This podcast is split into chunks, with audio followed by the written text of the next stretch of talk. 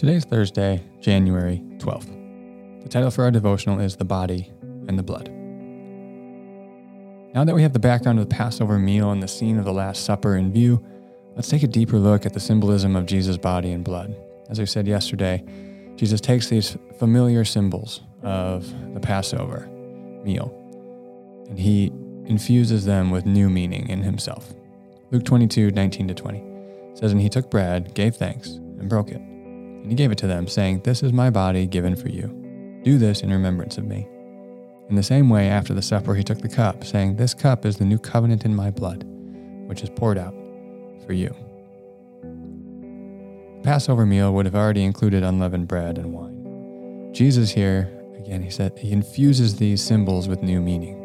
Really, their ultimate meaning. The Passover lamb, as we've seen, has always pointed ahead to Jesus. Lambs had no power to deliver us or save us from our sins. It was always through Jesus for all time that we are delivered from our sins.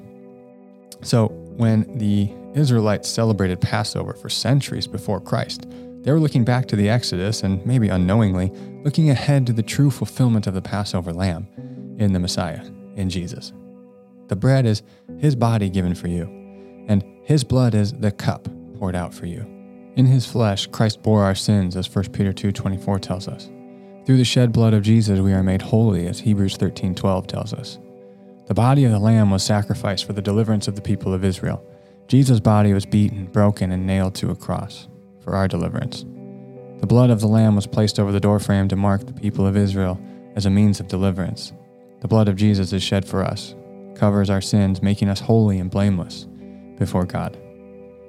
When it comes to interpreting this text and the precise nature of the body and the blood of Jesus and the bread and wine, there are four primary views in the Christian church. I don't want to get hung up on these too much, but just for our awareness. The first one is transubstantiation. This is practiced in the Catholic Church. It is the belief that the bread and the wine literally turn into the body and blood of Jesus upon consumption.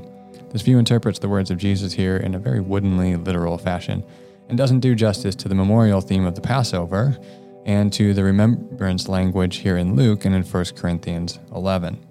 It also suggests that Jesus dies repeatedly, contradicting other teachings in the New Testament about Jesus dying once and for all. Hebrews 7:27 and Romans 6:10 say. Another view is consubstantiation. This view holds that the elements of the bread and the wine remain intact and aren't transubstantiated, but that the body and blood of Christ exist alongside the elements of bread and wine in some mystical fashion. This view fails falls prey to the same problems as transubstantiation in my view. The third one is uh, what can be called real presence. This view holds that in some spiritual sense, the body and blood of Christ are present in the elements. We don't need to explain it any further as it's a mystery and a miracle. This view is compelling and the only other of the views that I think are tenable. Fourth is the memorial view. In this view, the bread and the wine are symbols pointing believers to the significance and efficacy of Christ's atonement on their behalf.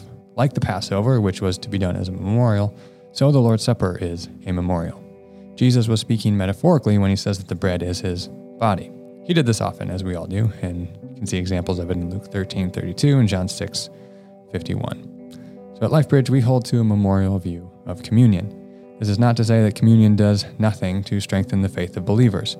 It's quite to the contrary. Tomorrow, we'll explore the meaning of communion further and what communion does and the value of it in enriching the faith and the life of followers of Christ. For additional content today, I've linked you to uh, a book on Amazon.